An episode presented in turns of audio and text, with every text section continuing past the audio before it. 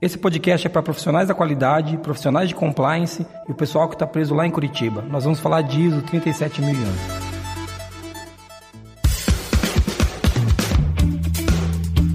Está começando agora o QualiCast, o seu podcast sobre gestão, qualidade e excelência. Olá, vocês estão ouvindo a gente, mais um QualiCast. Meu nome é Jason Arenharte Bastiani. Meu nome é Monize Carla. Eu sou a Marina Befa. E hoje aqui nós temos o... Olá, Neifer França.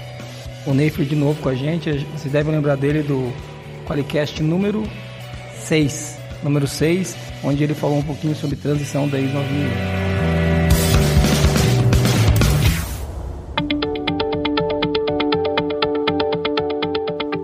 Hoje nós vamos falar da ISO 37001. E o Neifer é o especialista, de novo, é o cara que sempre salva a gente quando tem um assunto que a gente não entende nada. A gente vai chamar sempre. É, o cara... quando a gente não sabe nada de alguma coisa, a gente liga pro Neifer. Neifer, sabe fazer peixe? pizza, né? Pizza. Pizza ele sabe, hein, galera? Sabe fazer cerveja, pizza.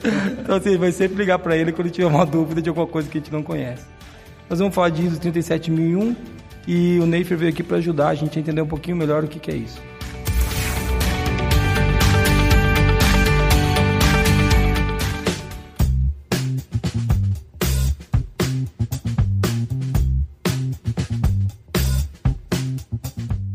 Falando então da ISO 37001, Neifer, explica pra gente, o que, que é, cara, a ISO 37001? É normal você aí não, não, ter ouvido falar sobre a ISO 37001 porque é uma norma muito nova. É uma norma que ela, a nomenclatura dela é Sistemas de Gestão Anti-Suborno. Então, fora do Brasil, a gente tem a ISO 37001 versão 2016, que saiu a em novembro, em outubro ou novembro de 2016, saiu nessa, nesses meses, né? É, no mundo inteiro. E no Brasil demorou um pouquinho a questão da tradução. É, a, a, gente participou do comitê técnico da BNT fazendo a tradução da norma e tropicalizando alguns termos relacionados a sistema de gestão anti-suborno. E daí a norma saiu aqui no Brasil é, em março de 2017. Então, a, aqui no Brasil, ela é a BNT NBR ISO 37001 versão 2017. Por isso, essa diferença, vocês pesquisando sobre a norma, vocês vão encontrar essa diferença de, de versão. Né? De... Mas é a mesma norma. É a mesma norma, porque a, a, a diferença de versão é só em relação à tradução da norma. Isso aconteceu, é, por exemplo, com outras normas, como a ISO 22000 também aconteceu. Né? É, o que, que é o sistema de gestão de suborno? É um sistema de gestão conforme o anexo SL, que é aquele layout comum para todas as normas do sistema de gestão, voltado para combate a suborno. Então, Deixa eu fazer um parênteses aqui então antes de a gente entrar nessa de combate ao suborno, se eles tivessem feito essa norma antes, a gente tinha evitado algum problema aqui nesse país, né, cara? Vocês demoraram com a norma, né, bicho? Inclusive, eu acho que a responsabilidade é deles. A culpa né? é deles, a culpa é deles. Na verdade, Dem... tinha que inventar a norma, implementar em todas as empresas, né? Então, mas antes de você explicar o que é a norma de suborno, vamos entrar no que é suborno para a gente deixar isso mais claro. É, eu sei que você tem um conceito legal que você trouxe, mas Marina, fala pra gente o que, que é o conceito de suborno segundo Michaelis. É, segundo o dicionário, é, um, é a ação ou efeito de subornar e é a corrupção da consciência alheia por meio de dinheiro, honrarias ou coisas equivalentes. Bola, mão pendente, peita, são termos utilizados, né? Legal. É, tá nessa linha aí, Neifer? Quase, quase. então tá. Então explica pra gente o que é essa gestão de suborno. A, a gente traduz suborno aqui é uma quando a gente faz treinamentos, né, na QMS, eu, eu defino praticamente suborno é uma doença para a sociedade, né? É, uma, é um fenômeno realmente mundial que causa sérias preocupações sociais, morais, econômicas e políticas. Ela traz uma desigualdade social maior porque é o, o agente público sendo subornado, onde poderia esse, esse rio de dinheiro ser revertido diretamente à sociedade. Né? Mas uma definição é, mais específica sobre isso está descrito no Código Penal brasileiro, que é o artigo 333 do Código Penal, decreto da Lei 2848 de 1940 Então, desde 1940, nós sabemos o que é suborno. Ah, entendi. Então a culpa não foi de você, já estava escrito então. Então tá bom.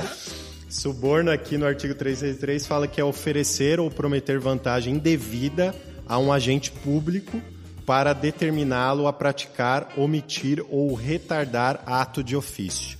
Então, quando a gente fala de suborno propriamente dito, ela está relacionado diretamente ao agente público. Né? Então, é por isso que a gente falou da questão do dicionário. Né? Ela não está relacionado à bola, à lavagem de dinheiro. É, o suborno também é uma corrupção, é um, é um processo de corrupção. Mas, tecnicamente, ele está ligado somente a agente público. Entendi. Uma corrupção é algo que a gente pode acontecer em qualquer lugar da sociedade, sendo agente público ou não, e o suborno ele caracteriza uma corrupção direta com o agente público. Isso, perfeito. É isso. E quando você falou de, de ser uma doença, né? Ela é uma doença social, então, é uma coisa que atrapalha a sociedade a se desenvolver. É isso que vocês defendem quando vocês dão aconselhamento? Não, com certeza. Então, qual que são os efeitos principais do suborno na sociedade, né? É, corrosão da justiça, então a gente, mais ou menos a, a situação que a gente está vivendo hoje no Brasil, né? A, a perda de credibilidade é, de órgãos públicos, enfraquecimento dos direitos humanos, um obstáculo realmente para o alívio da pobreza. Então causa grandes impactos na sociedade, porque esse dinheiro poderia estar sendo revertido para a sociedade. Não é pouco dinheiro, né, cara? É uma coisa que é meio chocante assim a gente falar disso e é, e é meio engraçado porque deve ter um monte de podcast que fala disso. E o Qualicast é um podcast de sistema de gestão, né? A gente está falando de qualidade, excelência e gestão. E o suborno, ele atrapalha a gente ter uma boa qualidade. Uma... Porque se você se você tem práticas não éticas dentro da tua organização, muito provavelmente essas práticas não éticas vão começar a corroer aquilo que você tem como princípios. E se você não tiver princípios, a tua, toda a tua empresa começa a desabar. Mas você falou que o suborno é do agente público. Eu tenho uma dúvida. Então, por que, que a minha empresa vai implantar? É, eu sei, mas eu quero que você explique para gente. Por que, que a minha empresa, que não é um órgão público, vai implantar a 37001? Legal. Porque, primeiro, se a gente focar só no suborno, qualquer empresa hoje ela, está, ela tem um relacionamento com a ah, gente. Ah, legal. É para eu não subornar a minha equipe, Sim. as pessoas da minha empresa não, não subornarem. E a norma é muito clara em relação também à abrangência. Você pode é, fazer uma abrangência maior desse processo e trazer para dentro do sistema de gestão também assuntos de corrupção.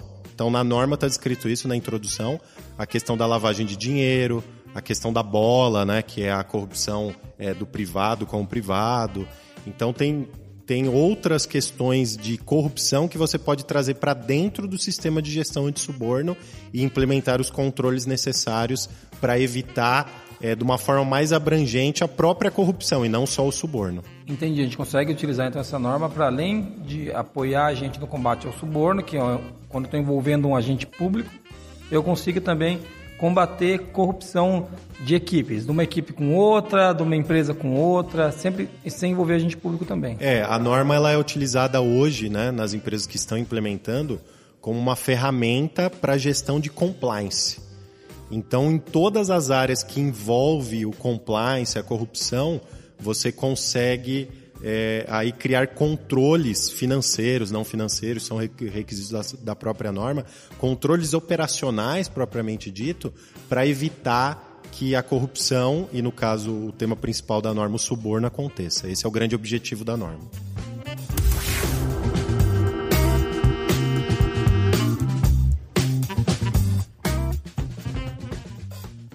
vou perguntar, mesmo sendo meio retórico, tem alguma organização em que essa norma não se aplica ou ela se aplica a todas? Ou hoje, se aplica a algumas? Hoje ela se aplica a qualquer tipo de organização, independe do tamanho, do porte ou do ramo de atividade.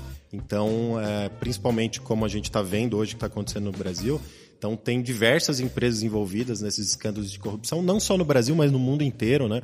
Quando a gente vai se aprofundar na pesquisa sobre corrupção, suborno, a gente vê aí é, grandes marcas envolvidas no mundo inteiro. A gente recentemente viu uma grande automobilística fora do Brasil, não foi nem no Brasil, envolvida com ações de corrupção em relação a limites de gás carbônico que os carros emitem. Enfim, tem diversas ações que poderiam ser evitadas se um programa como esse, um sistema de gestão como esse, fosse implementado em uma organização. Então, independe do tamanho, do porte e do ramo de atividade. É legal você estar falando isso porque é é uma preocupação que nós temos aqui. A gente- nós nos consideramos pessoas éticas aqui na Forlogic. A gente tem princípios, nossos valores é uma coisa que a gente bate muito, né, Moniz? A Moniz vive é, pintando os valores nos nossos papéis de parede. Bonitinho, né? É, colocando isso para todos os lados, a gente pensa nisso. Mas existe um problema, né? Hoje nós estamos com, sei lá, 30% a mais de pessoas do que nós tínhamos há, há um ano atrás. Provavelmente daqui a um ano a gente vai ter 30% a mais de pessoas de novo. E é difícil você contro- controlar isso, não é simples. Pode ter alguém que vem com princípios que não sejam os seus.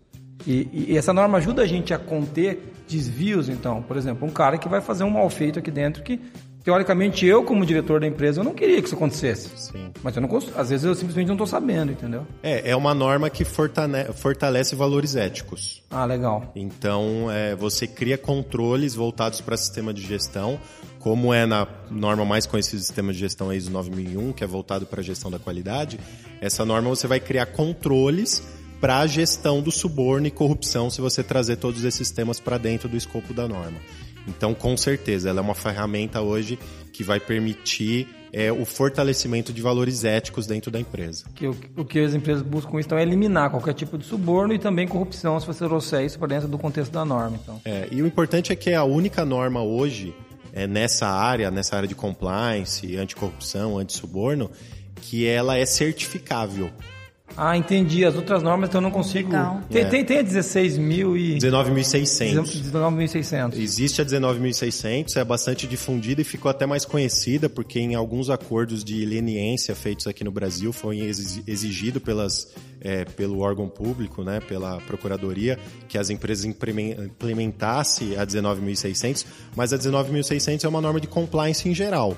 Pode ser compliance voltado para corrupção, pode ser compliance voltado para conformidade do produto, pode ser compliance voltado para tudo, né? Então ela é um guia de compliance, mas ela é uma diretriz, ela não é uma norma certificável. Entendi. Então não existe uma certificação de terceira parte de um organismo certificador.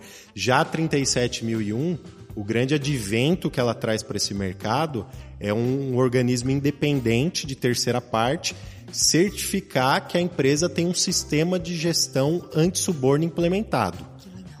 Agora, isso quer dizer que a empresa não tem é, nenhum processo de suborno dentro da organização? Não, isso não, não quer dizer isso. Como assim, como a gestão da qualidade, né? A gente não está falando aí que o resultado final é o produto ter qualidade, né? A gente está falando que existe um, um processo, uma ferramenta implementada com controles estabelecidos para que a corrupção e suborno não aconteça. Bacana. Acho que só da gente começar a falar disso dentro da empresa de uma maneira aberta, porque eu vejo que muitas vezes existem tabus relacionados a isso, né? Demais, né? A gente vê que as pessoas não tratam do assunto. Porque a impressão é que se você. Aqui na Forlogic nós nunca subornamos ninguém. A gente não quer fazer isso. A gente tem um, um problema aqui com o nosso corpo de bombeiros que agora a gente vai ter que colocar um, um, um hidrante em cada andar. Como é que foi tratado isso? Desse jeito, tem que quebrar as paredes e botar um hidrante em cada andar. Né? Graças a Deus, nem eles nos pediram, nem nós queremos fazer. Mas é por isso por um- uma questão de princípios nossos. Mas eu não sei se quando a gente tiver 500 pessoas vai estar claro isso. Talvez uma norma dessa ajude a deixar isso como muito mais claro, entendeu? Não, e, e existem na norma, você vai criar controles, por exemplo, não financeiros, controles operacionais, que até o fato de você receber um agente público na sua empresa. A forma de receber. A forma de receber. Então, como que você vai tratar, o que, que você vai oferecer, né? Ah, dependendo do que você oferece, pode ser caracterizado como suborno e a pessoa está de boa fé fazendo. Entendi. Então tem que tomar muito cuidado em relação a isso. Cafezinho pode ainda. Depende. Pariu, velho. Como for ser a garrafa de café, cara. Pô, agora deu medo, hein, bicho? Porque café a gente toma. A gente quer entrar aqui e vai tomar café, cara. Eu espero que café preto possa. Se a empresa vender café, não pode, né? Eita, nós. Ó, Ei, Marina Befa, você sempre com suas perguntas indigestas, né? legal, bem legal, gente.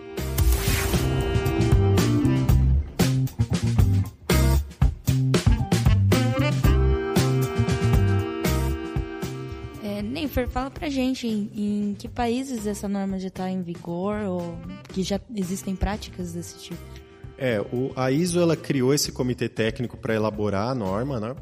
É, e a norma ficou cerca de três anos em elaboração e ela não teve, obviamente, o grande aceitação como uma ISO 9001 tem, né? Até mesmo por ser um tema novo e um tema polêmico. Sim. Em alguns, pa alguns países, por exemplo, suborno é prática, né?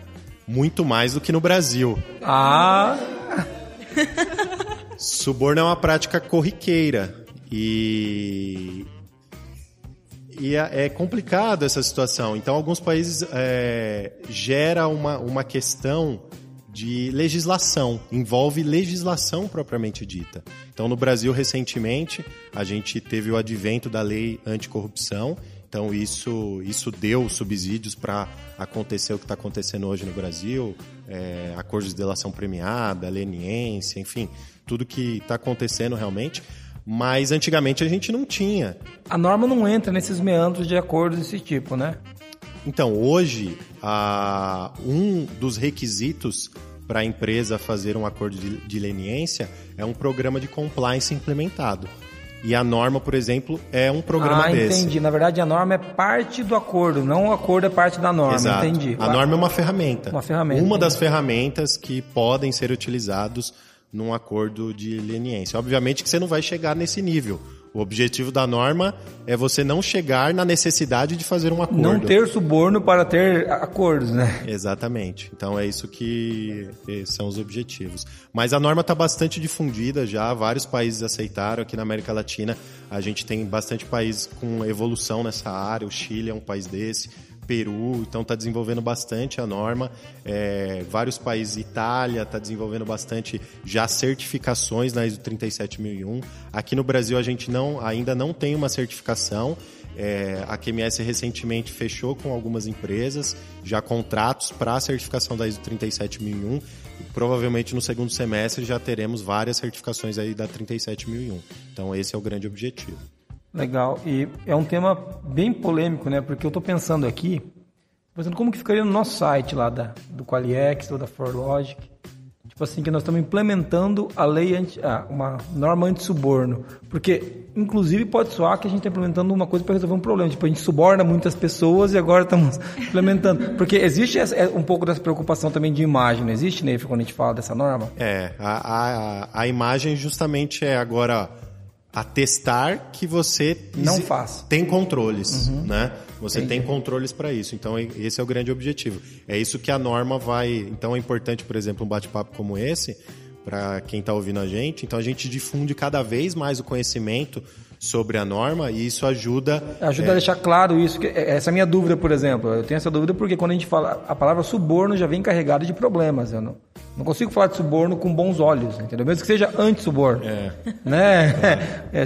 E clarear isso para quem está ouvindo é importante. É, é aquela, aquele ditado, né? Não basta ser ético, né? Você tem que parecer ético, Isso, né? é. A norma vai mostrar para o mercado, para os seus parceiros, para suas partes interessadas que você é ético, né? Legal.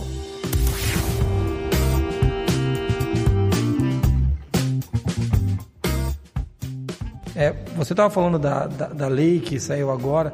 É, essa lei, é, nós temos uma lei só anticorrupção que apoia essa norma ou tem mais de uma? Como é que funciona? É, é, a gente tem a lei anticorrupção aqui no Brasil, né? Então ela foi bastante difundida aí e ela deu origem a tudo que está acontecendo realmente. E tem diversos é, subsídios nela, né? Então a, a lei anticorrupção está para o Brasil como outros é, outras legislações e programas estão para países que já têm referência nessa questão anticorrupção, né? Por exemplo, é, nos Estados Unidos, né?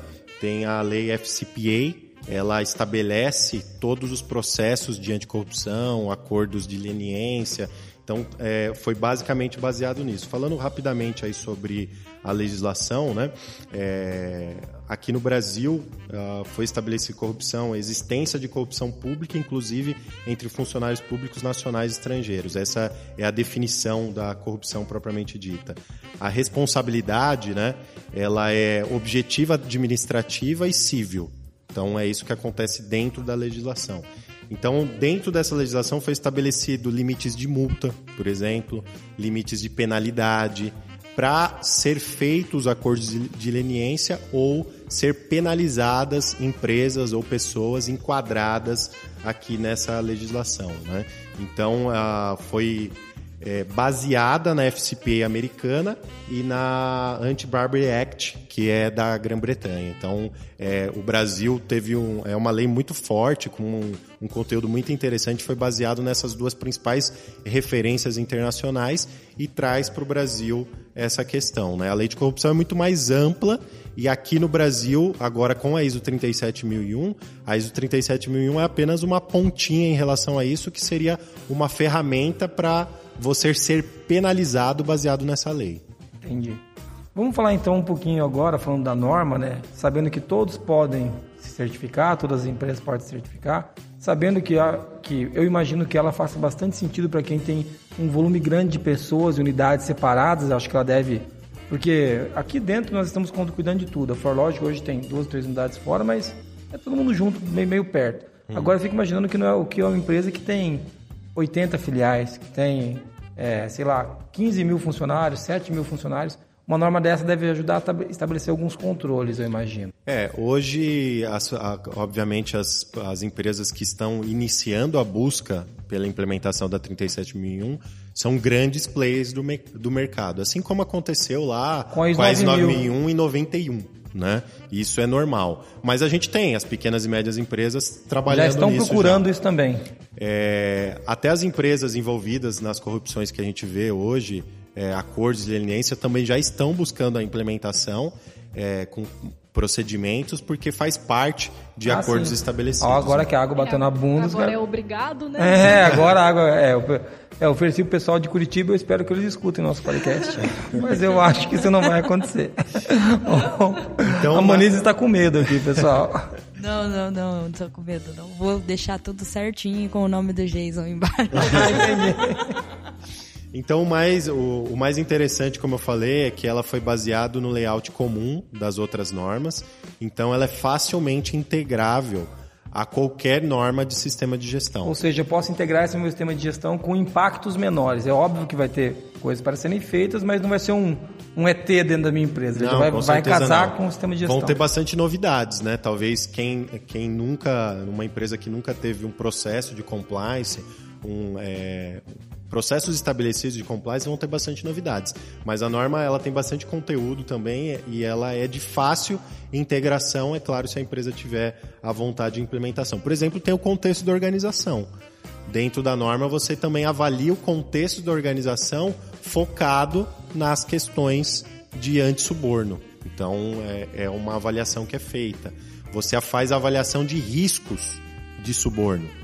Então, qual é o risco de suborno do seu parceiro de negócio, da área comercial, da área de compras? É, isso tudo é, é bastante desenvolvido, né?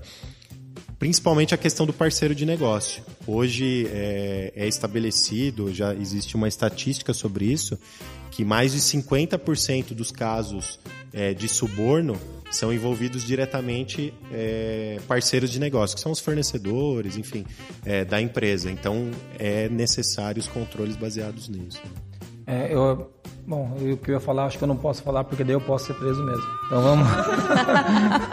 Por favor, chefe, não, não abandone nossa empresa. Aqui, As piadas têm limite.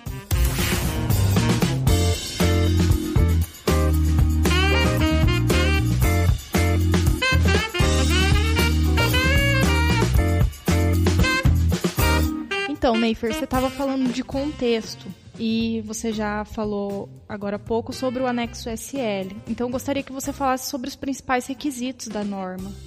Legal. Para quem já está acostumado com a ISO 9001, então o anexo SL está nessa norma. Né? Então, todos os requisitos de anexo SL, liderança, contexto da organização, partes interessadas, tudo isso está dentro do sistema de gestão de suborno. É, eu destaco aqui como principais requisitos o próprio contexto da organização, que você vai estabelecer, é, entender, né, primeiro a sua organização e seu contexto, à luz do suborno.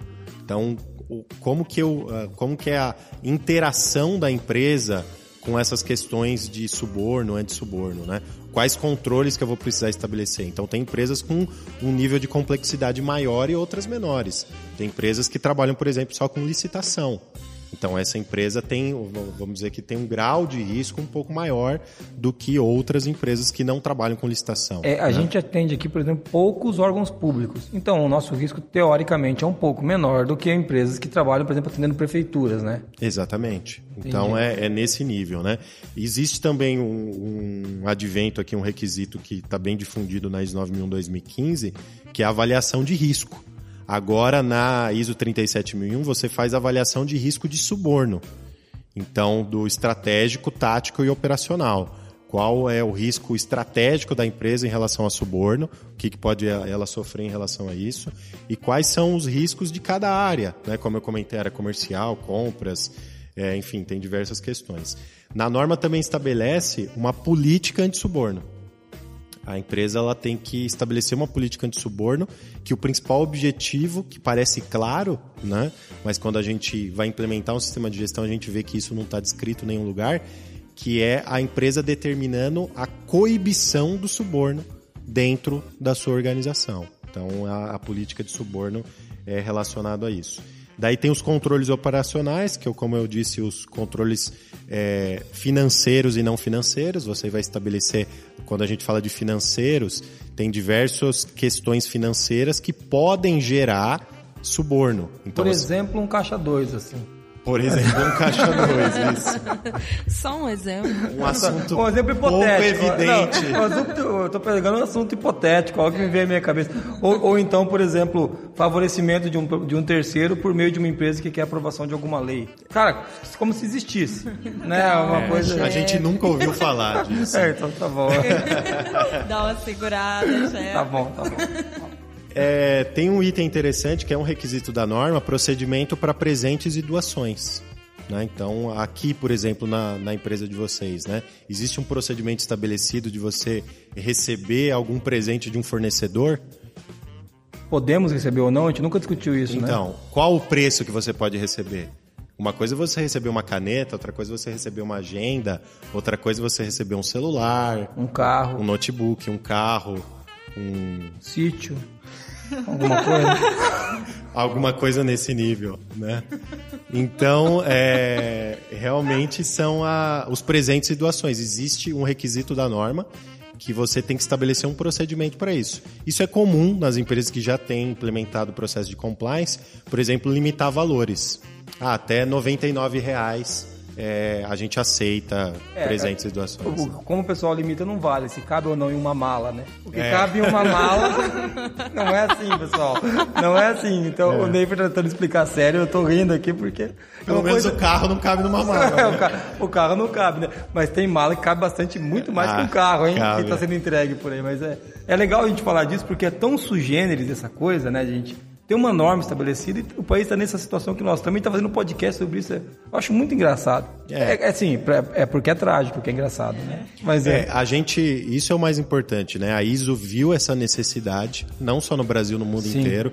Obviamente a gente vê nossa realidade, sabe que nossa realidade é, nesse assunto está é, mais latente, mais evidente no país, mas isso é no mundo inteiro. Então a gente vê grandes marcas hoje sendo envolvidas nessa questão de suborno no mundo inteiro. Aqui né? dentro e fora do Brasil, né, a gente tem multinacionais de, de respeito, né, Neifer? Não podemos dizer que tem, tem multinacionais que são envolvidos em casos que, pô, são marcas respeitadas, que já fizeram muita coisa boa. Com certeza, isso foi uma mancada, né? Sim. Uma aqui, outra. Mas eu não, eu, não, eu não tenho condição de julgar quem que fez a mancada lá dentro da multinacional. Se isso veio de cima para baixo, se veio de baixo para cima. É, isso a gente não A gente não sabe. sabe. E com uma, um sistema desse fica um pouco mais...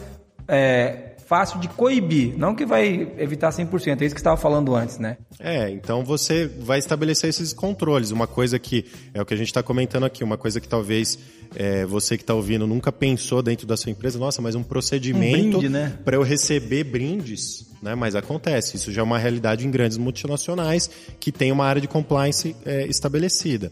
Então, é, é são procedimentos que a norma traz com um conjunto de profissionais que elaboraram a norma, profissionais de compliance, advogados, profissionais de sistema de gestão. Então foi um conjunto de pessoas que estabeleceu uma norma que realmente ela vai impactar a sociedade. Né?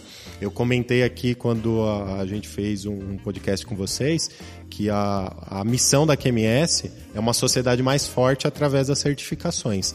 Com essa norma, é muito mais evidente a gente mostrar isso. Né? E por isso que a gente pegou, agarrou ela, é, realmente adotou essa norma para divulgar cada vez mais. A missão a de vocês está ligado direto a isso. Né? Diretamente. Né? Legal. Então, isso é importante. Eu tenho um caso para citar nesse, nisso daqui. Não sou eu subornando ninguém, nem sendo subornado. mas é um caso que tem um amigo meu aqui de, de Londrina que nós almoçamos juntos de, de maneira recorrente e ele é consultor de algumas multinacionais. É um cara muito inteligente, a gente almoça sempre junto. Ele me relatou um caso que em uma dessas multinacionais, é, um fornecedor entrou lá com um uísque 12 anos e, e, levou até a pessoa do compras. A hora que o cara do compras recebeu, ele falou: por favor, vem comigo. Levou o cara até a portaria da empresa, devolveu o uísque, agradeceu e falou: nunca mais faça isso, porque eu nunca passei tanta vergonha na minha vida. Então, assim, isso é, provavelmente Existe alguma regra desse tipo, né, Neifer, estabelecida nessa empresa? Porque se ele é comprador, o, o cara que vende para ele vem trazer um whisky para ele, essa empresa já tem alguma norma, talvez ainda não a, a 37001, mas ela já tem práticas de compliance que levam... É, ela já tem um programa de compliance desenvolvido, com certeza. Né? Então, as empresas hoje que a gente... A, a gente não certificou nenhuma empresa ainda, né? É, mas a, as empresas que a gente já está fazendo auditorias, que é análise de gap, verificando como as empresas é, fazem aí para os gaps né, em relação a isso, é, a gente já vê programas de compliance muito bem estruturados, que é questão de você integrar com requisitos de, do anexo SL, sistema de gestão, e algumas práticas e controles anti-suborno que a empresa já está estabelecida no sistema de gestão da ISO 37001. Então, é, tem bastante coisa a ser feita. Ou seja, tem empresas que já, vão, já não vão sair do zero, ela já tem alguma bagagem que ela consegue enquadrar na norma. É ah, sim. É. Hoje, grandes multinacionais com certeza já têm programas de compliance, fazem treinamentos com os funcionários. É, isso tem bastante, né? Treinamentos é, EAD que vem da matriz fora do Brasil, que já é estabelecido isso. Mas eu queria destacar também um requisito que é o due diligence que, que é isso? É uma investigação aprofundada, que a norma estabelece isso, uma investigação aprofundada quando você identificar um ou mais riscos de suborno.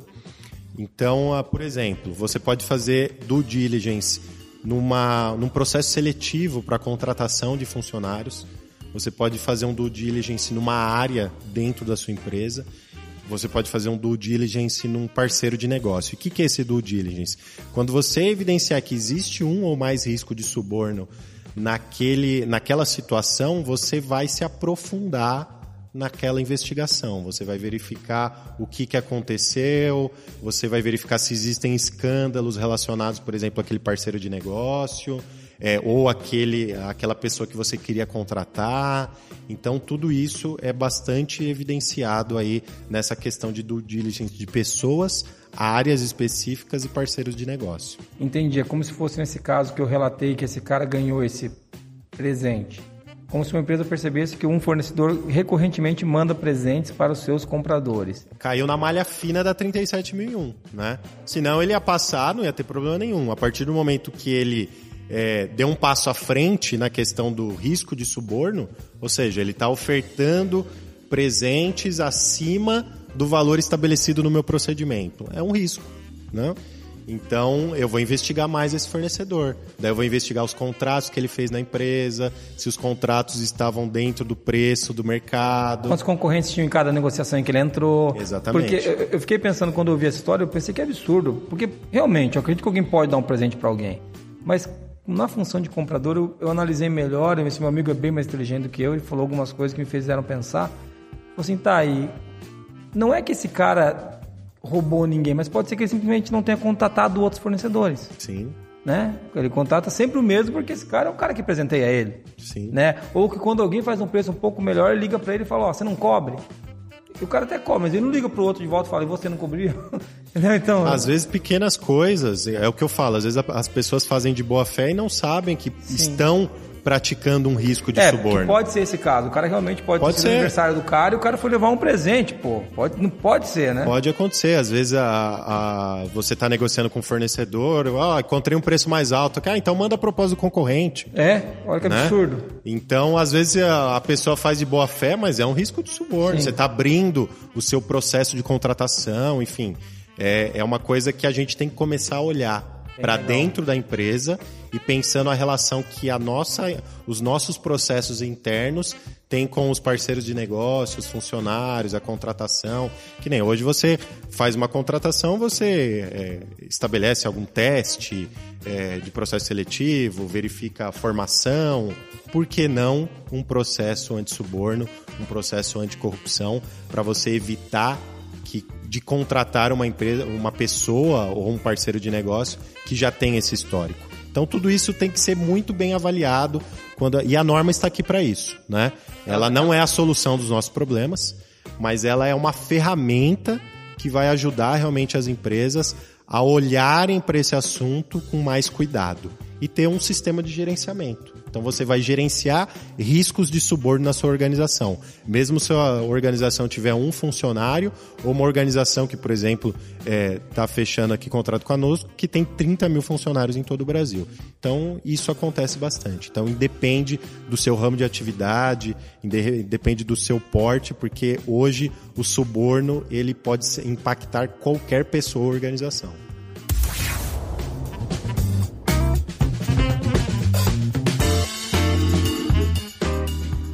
Neifer, é, na lei anticorrupção, ela determina que qualquer atitude suspeita seja relatada. Né? E no caso da norma, como ficaria se o meu sistema de compliance ele é, detecta uma atitude suspeita? Por exemplo, esse da, da compra.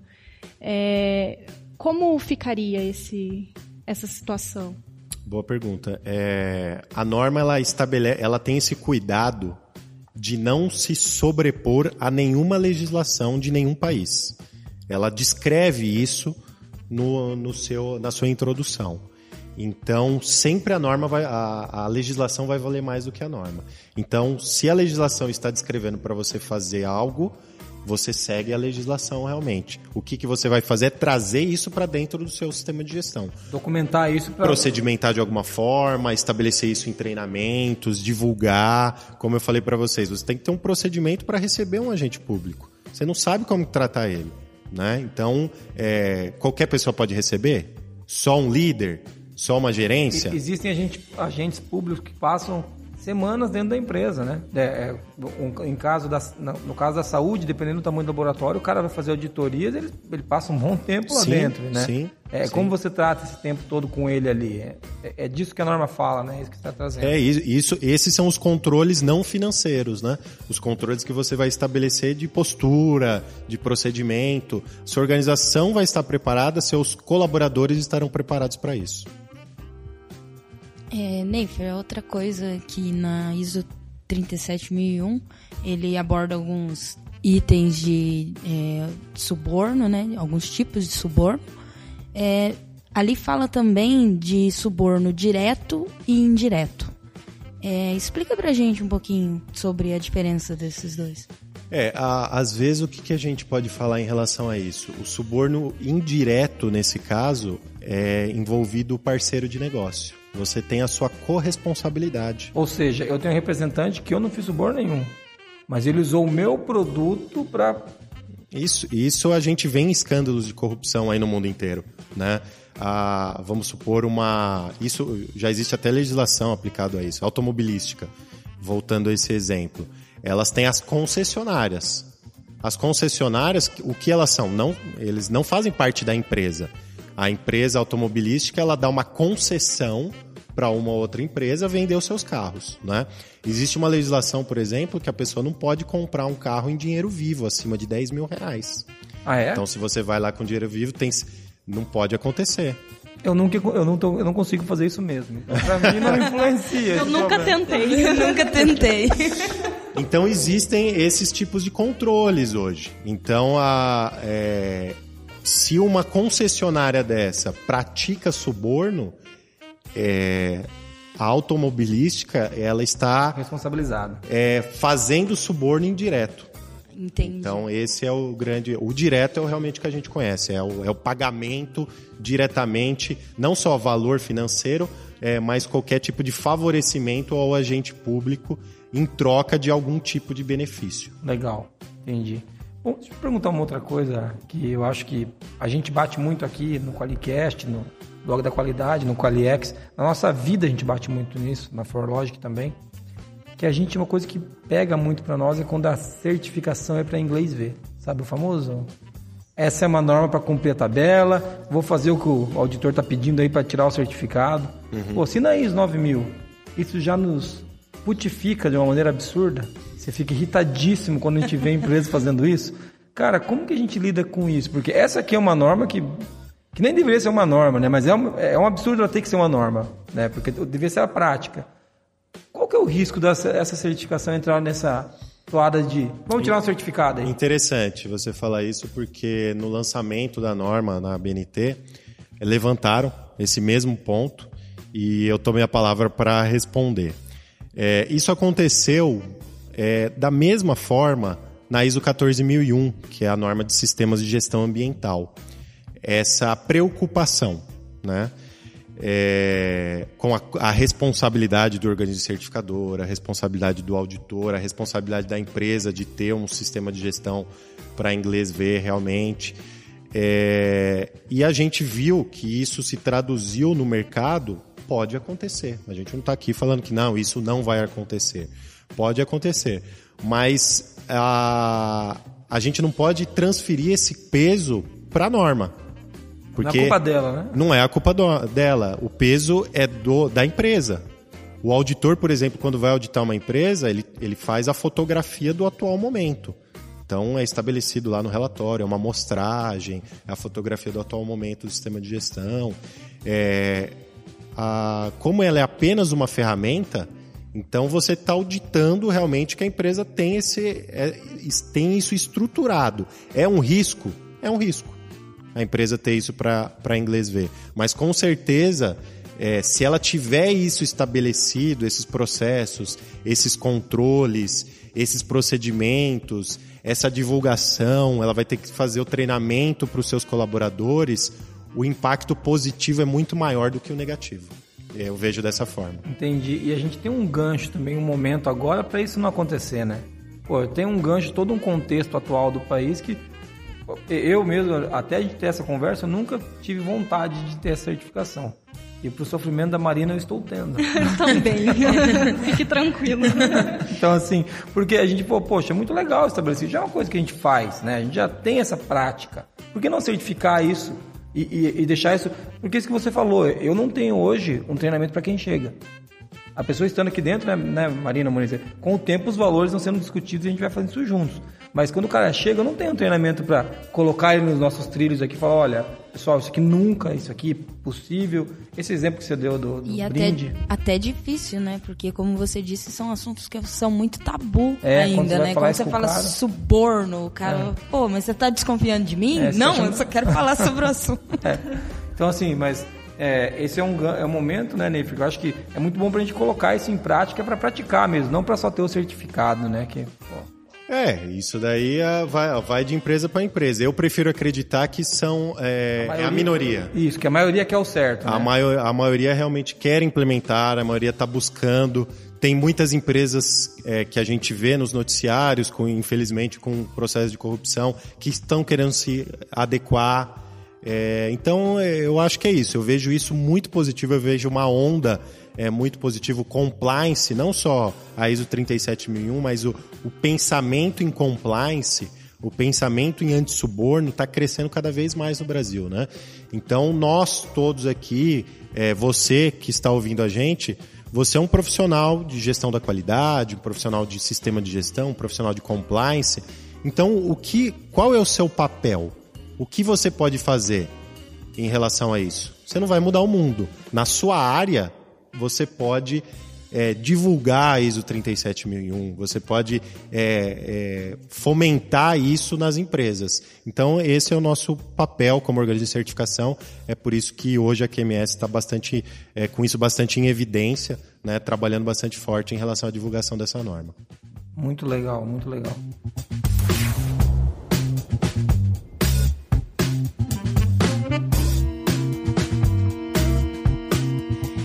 Neifer, é, assim como na, na ISO 9001, que tem é, o profissional da qualidade ali atuando nisso, acredito que para isso também na 37001 terá um comitê, um responsável pelo compliance dentro da empresa. Como fica essas responsabilidades na empresa? É, boa pergunta. A gente tem aqui na a ISO 37000, obviamente, ela prevê isso. Primeiro, é a única norma de sistema de gestão que ela fala de órgão diretivo, né, conselho administrativo, enfim, o nome que vocês derem, é, para tratar também de assuntos de antissuborno. Ou seja, isso sobe até a mais alta instância dentro da empresa. Conselho administrativo, a gente não está falando nem do CEO. Nem da né? alta direção, né? A gente não está falando mais da alta direção, realmente é, é, É o dono. São os tomadores de decisão da empresa. Então, é o órgão diretivo. Obviamente, nem todas as empresas têm o órgão diretivo.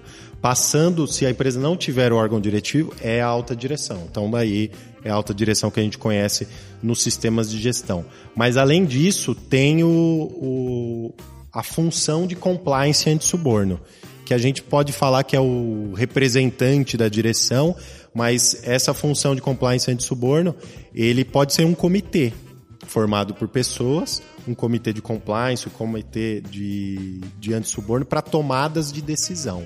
Então tudo isso vai para esse comitê ou para essa pessoa para tomadas de decisão em relação à investigação, em relação à autorização ou não de due diligence.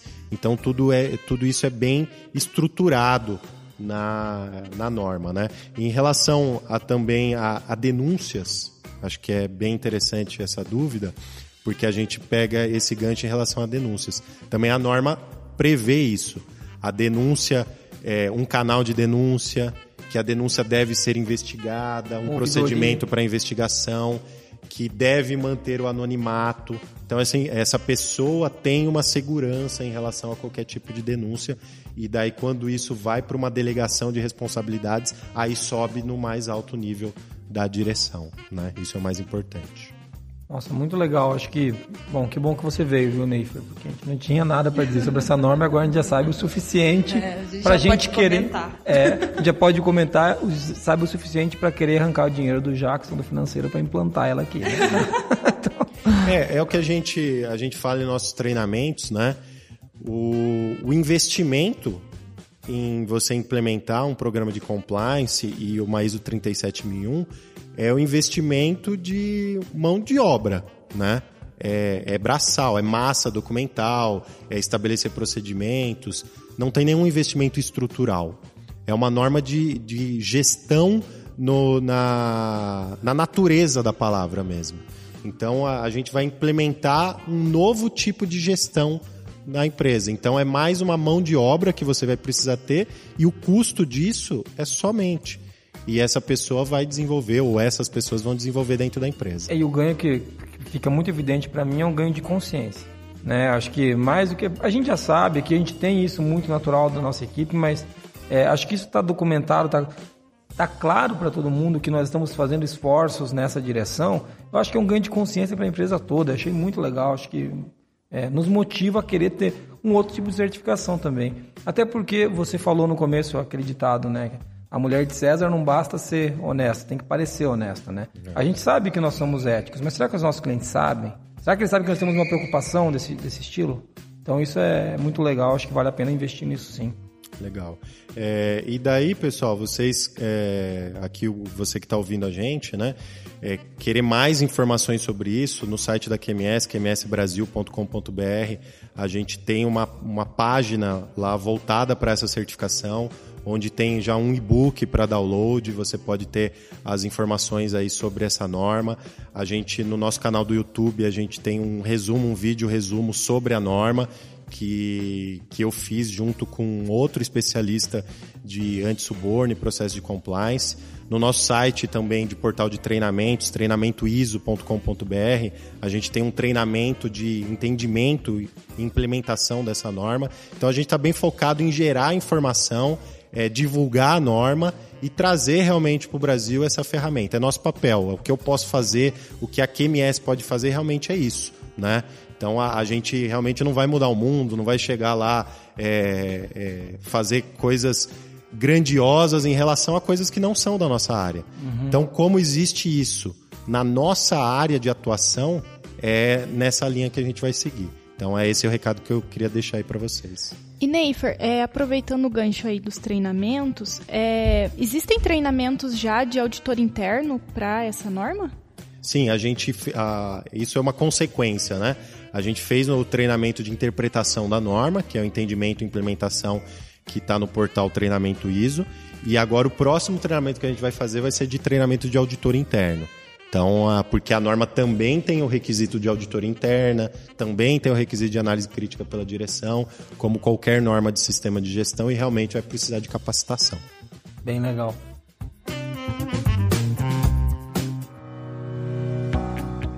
Pô, fiquei muito feliz com o que a gente ficou sabendo aqui. Vocês têm mais algumas dúvidas, menos? Acho que eu tenho várias, mas o podcast já está ficando comprido, a gente tem que caminhar ele pro final, senão o nosso ouvinte ele para de ouvir porque ele fala, eu não aguento mais vocês falando, entendeu? Quero agradecer, muito obrigado, Neifer, mais uma vez por participar com a gente, show de bola esse, essa discussão, achei, eu gostei bastante. É, se você quiser saber mais, vão ter vários links aqui no, no post do, do podcast, para artigos do Neifer falando disso, para o treinamento ISO, para o site da QMS Brasil, vai ter tudo por aqui. É, acho que dá para. Não dá nem pra gente fazer um resumo desse podcast. Eu pensei, como é que nós vamos fazer um resumo? Cara, foi um, uma conversa. Então, o resumo é: falamos sobre ISO 37 mil. Acabou, é isso aí. E obrigado você que ouviu até aqui. Espero que você tenha gostado. Vamos levar essa discussão para frente, para da 37001. É, se você quiser saber um pouquinho mais sobre o Qualicast, você pode acessar o www.qualicast.com.br para mandar e-mail para a gente, Marina contato@qualicast.com.br. Legal. Neifer, o site da, da QMS mais uma vez, por favor. É www.qmsbrasil.com.br. Beleza. É, muito obrigado a você que está com a gente até agora. Um abraço, até mais. Até mais. Obrigada. Tchau, obrigado.